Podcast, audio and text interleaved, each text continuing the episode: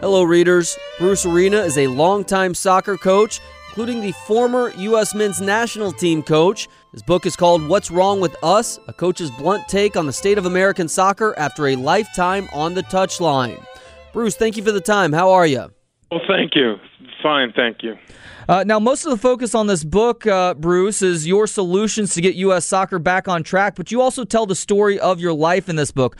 Why was now the correct time for you to write this book? Uh, when is the right time? you know, I, I, I've been in the sport a long time, and uh, I'm towards the end of my career, and uh, I wanted to tell my story. And uh, obviously, uh, I entered an agreement with HarperCollins last spring, and uh, started writing a book during the spring, and, and finished it at the end of last year, and then obviously uh, the publication date was in June. Was there anything you discovered about yourself in writing this book? Uh, just an interesting career. Gone, th- gone gone through a lot. I've had great experiences. I'm I'm very fortunate there, and also had a chance to reflect. Uh, obviously, since the uh, the loss we had in October, and it allowed me to think some things out that I put on a piece of paper that I think think was important. Now, Bruce, a lot of people don't realize this, but uh, your background not only includes soccer, of course, but also lacrosse, probably more so lacrosse when you were growing up. What eventually got you into soccer and what helped you transition from being so focused on lacrosse into uh, more of the soccer thing? Well, just a, a bunch of different experiences. Uh, I got into soccer very late uh, when I was young. Uh, played both soccer and lacrosse in college. Played both professionally and then started coaching both at the collegiate level. And then in the mid '80s, I had to make a decision to go one way or the other. And I, and in my view at that time, I thought uh, soccer had a great future in this country, and it would give me more opportunities professionally. So that's when I made a decision just to go go with soccer. What was your first soccer head coaching gig like? It was at the University of Puget Sound after I, I, I finished playing with the Tacoma Tides and uh, earned uh, earned my pay by getting graduate courses there. And then we recruited the kids as they were walking by our practice field uh, on the campus. But it, was a lot of fun and uh, gave me the opportunity to start thinking about how the things I wanted to do as a coach. And it was a lot of it was a lot of fun. It was a good experience. And then I obviously moved back to Cornell at some point and, and coached both sports at Cornell, and then had the opportunity at the University of Virginia. So I put in a lot of time uh, uh, at a young age into coaching, and, and by the time I hit the professional ranks in 1996, uh, I was a coach for about 20 years. And that coaching path included you teaching math in high school at one point. Why was teaching math in a high school classroom so important to your development as a head coach?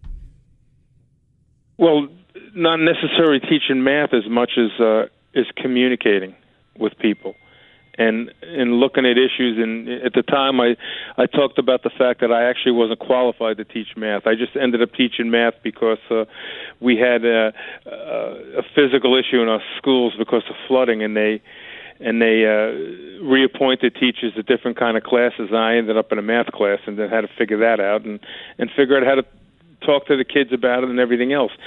Uh, coaching's teaching as well. Coaching is definitely teaching. So if you if you understand how to teach, uh, that's an important aspect of being a good coach. Bruce, did you know while you were playing uh, that you wanted to be a, coach as your profession long term? I think so. I, I think I knew that in college. You know, I, I uh, really appreciated what my my coaches did for me and others, and I I, I thought it was uh, um, an outstanding profession and, and something that I thought about getting into. Bruce, you mentioned your illustrious career at Virginia. At one point in that career, your office shared a thin wall with Virginia basketball's opponent locker room. Who were some of the coaches you heard through that wall, and what did you learn from them? Well, it was a fabulous experience. I heard from the greats in the game, from Dean Smith to Lefty Driesell to Krzyzewski. Uh, it goes on and on. And uh, what I learned is how a coach at the high level prepares his team, and and I could hear the talks uh, before the game, at halftime, and and post game, and it was just an absolutely marvelous experience for a young coach. All right, Coach. Uh, I've got I've got to ask, you know, about this book, right? What's wrong with us? Obviously, American soccer fans watching the FIFA World Cup right now and disappointed that uh, the U.S. men's national team is not a part of this. Uh, we want to encourage people to get out and buy this book and read it for themselves. But I guess to, to put it bluntly, and if you can put it in a radio interview answer, uh, what do you think is the biggest problem with the state of U.S. soccer right now? Well, there are some problems, and and and I think the good news is that it's not huge. I think there's some small things that we need to do to, to uh, Im- improve the American player, uh, the league, and then clearly the national team program. Right now, in our domestic league, we don't have enough American players playing. Seventy percent of the starters in MLS are international players, and very few young players are playing. So, in, in my view, as a national team coach you sit there and you ponder and you say, how are we going to develop these players if they can't get on the field in their own league? So I strongly uh, endorse the fact that both Major League Soccer and U.S. Soccer have got to sort this out. They need to put in some rules and policies that allow our domestic players and notably our young players to get on the field. Now, Bruce, is that a problem with the, the youth soccer development in this country? I mean, soccer is, you know, the world's most popular sport and it feels like it's growing pretty rapidly here in America. But you know, kids have so many other options playing baseball or football or, or basketball or anything like that. Do you think maybe it's a problem with we're not starting our kids with the right development programs when they're young? Well, the competition in our sport is challenging. However, uh, we are developing some very good players, but they get to the age of 16 and 17. The next step, like it is everywhere in the world, is turn to to the professional ranks. And right now, in our system, we don't push those kids forward between the ages of 17 and 21 and then eventually get them on the field. Our youth system's actually doing an adequate job. Our professional system is not in terms of developing these younger players and moving them on to our first teams.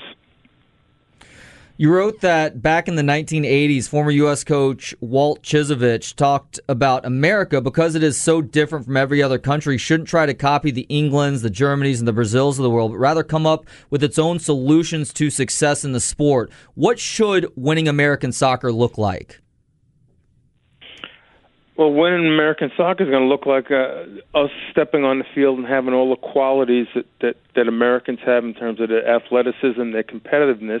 But our young players are, are skillful uh, as well, and they're good soccer players. And the the most glaring example would be Christian Pulisic. Interesting. And uh, you also lobby for U.S. soccer to become more technically savvy with the sport at the leadership levels. And that includes maybe con- uh, considering creating more of a GM position, someone who would oversee all facets of the program, offering great assistance to the head coach and federation. Uh, why is that position so important? Do you consider yourself a good candidate for that position? Well, they've already uh, selected the, the general manager. That's Earnie Stewart. Okay. He was selected a couple of weeks ago. Uh, at, at my suggestion in, in creating the position, and I also recommended Earnie. At the national team level, they need something like that in place uh, to to uh, develop a better relationship at, at the higher levels of U.S. soccer with the national team program and have a consistency of doing things and looking at all the things that are important to have success in a national team program. I also mentioned I think in Major League Soccer there should be more administrators that are skilled in the technical side of the game as well. Bruce, you mentioned uh, in the book a lot of systematic problems with the state of the U.S. men's national team in soccer here in this country. But I'm just curious, you know, you having an insider's perspective, being the coach for part of the qualifying for this year's World Cup. Uh, if you could pinpoint one thing that just was that went wrong with the team, maybe the biggest problem with just inside the guys who were in the locker room, you know, why why they couldn't find a way to qualify for this World Cup. What would you uh, what would you kind of look at? Well, actually, I would tell you and, and all the fans out there that that wasn't the problem. This, this is an excellent group of guys. Uh, they, you know, when I came in, we already had two losses in two games in, in qualifying and st- stepping in 2017, we knew it was going to be challenging. We had eight games, and we understood that probably uh, it would go down to the last game, and it did. In 2017, the team won the Gold Cup. They had a record of 10 wins, two losses, and six draws. Uh, had a goal differential of plus 20, so they did a lot of good things in 2017. We went undefeated for 14 straight games. You can't do that if you have problems inside your team they really worked hard together. So all the things you read out there, it, it's not true. They were a good group. We fell short in the end. There's no excuses. Perhaps we were limited some areas, but that's like any team. And in all honesty, uh, you know, we all put our hands up and we accept the responsibility for not getting a result in the last game in, in 2017. And there are no excuses. Landon Donovan, one of your star players at the national and MLS levels, took some slack over the weekend for supporting Mexico. Do you root for Mexico in World Cup action? I, I support all the CONCACAF things, uh, teams. I, I don't think there's anything wrong with Landon saying that. I, I watch these games and Mexico plays or Costa Rica or Panama. I'm I'm supportive of those teams. Uh, they're good people. You know, there's too much stuff going on in the world that we're going to get get angry over supporting Mexico. Were you part of the group that's helped successfully bring the World Cup to the U.S. in 2026? No, I, I wasn't part of that group. Uh, that was. Uh, the presidents of uh, the federations of Canada, Mexico, and the United States. I'm sure you were uh, you're pretty tapped in on that process, if you so choose to be. Do you know of a seminal moment that helped push North America over the top? The moment is you simply examine what we have to offer. We have the greatest facilities in the world. We have, this is these these are the best venues. We have the most modern means of transportation and communication anywhere in the world. A World Cup in the United States in 2026 is going to be the best World Cup ever. Um, so it, it was an easy choice, in my opinion. Excuse me, Coach. Yeah, I'm very excited. Now, do you think this will help the popularity of soccer in America and perhaps inspire I don't know more kids to start yeah, playing soccer? I mean, the, the the sport is doing well. We're, we're making very good progress despite the fact that we didn't qualify for this World Cup. And I think uh, the, the 2026 World Cup is going to be a real shot in the arm for the sport in our country. Last thing for Bruce Arena. Bruce, a lot of people around here in Austin, Texas are fired up at the possibility of getting an MLS franchise one day. I don't know how much time you've spent in Austin, so I guess we'll start off by asking have you spent any time in Austin? But also, do you think this city would make for a good MLS town? Well, I've uh, spent time in Austin. When I was at the University of Virginia, I recruited the player out of Austin. His name is Ben Crawley. I think he's still there working in the youth program. Uh, I think Austin's an outstanding city. It should be a a great place for Major League Soccer. Whether it happens or not, I don't know. But I, you know, we all know that Austin's one terrific city. Well, Bruce, I know you're working on a tight window today. You've got a ton of these interviews. Uh, I really enjoyed reading this book. You talking about communication, your life, what led you up to the successes that you've had at the collegiate, the MLS, and also the national and international levels as well. Thank you for sharing your story, uh, not just in these pages, but also on this very show today. Thank you, Bruce. Well, thank you. I appreciate you having me on the show.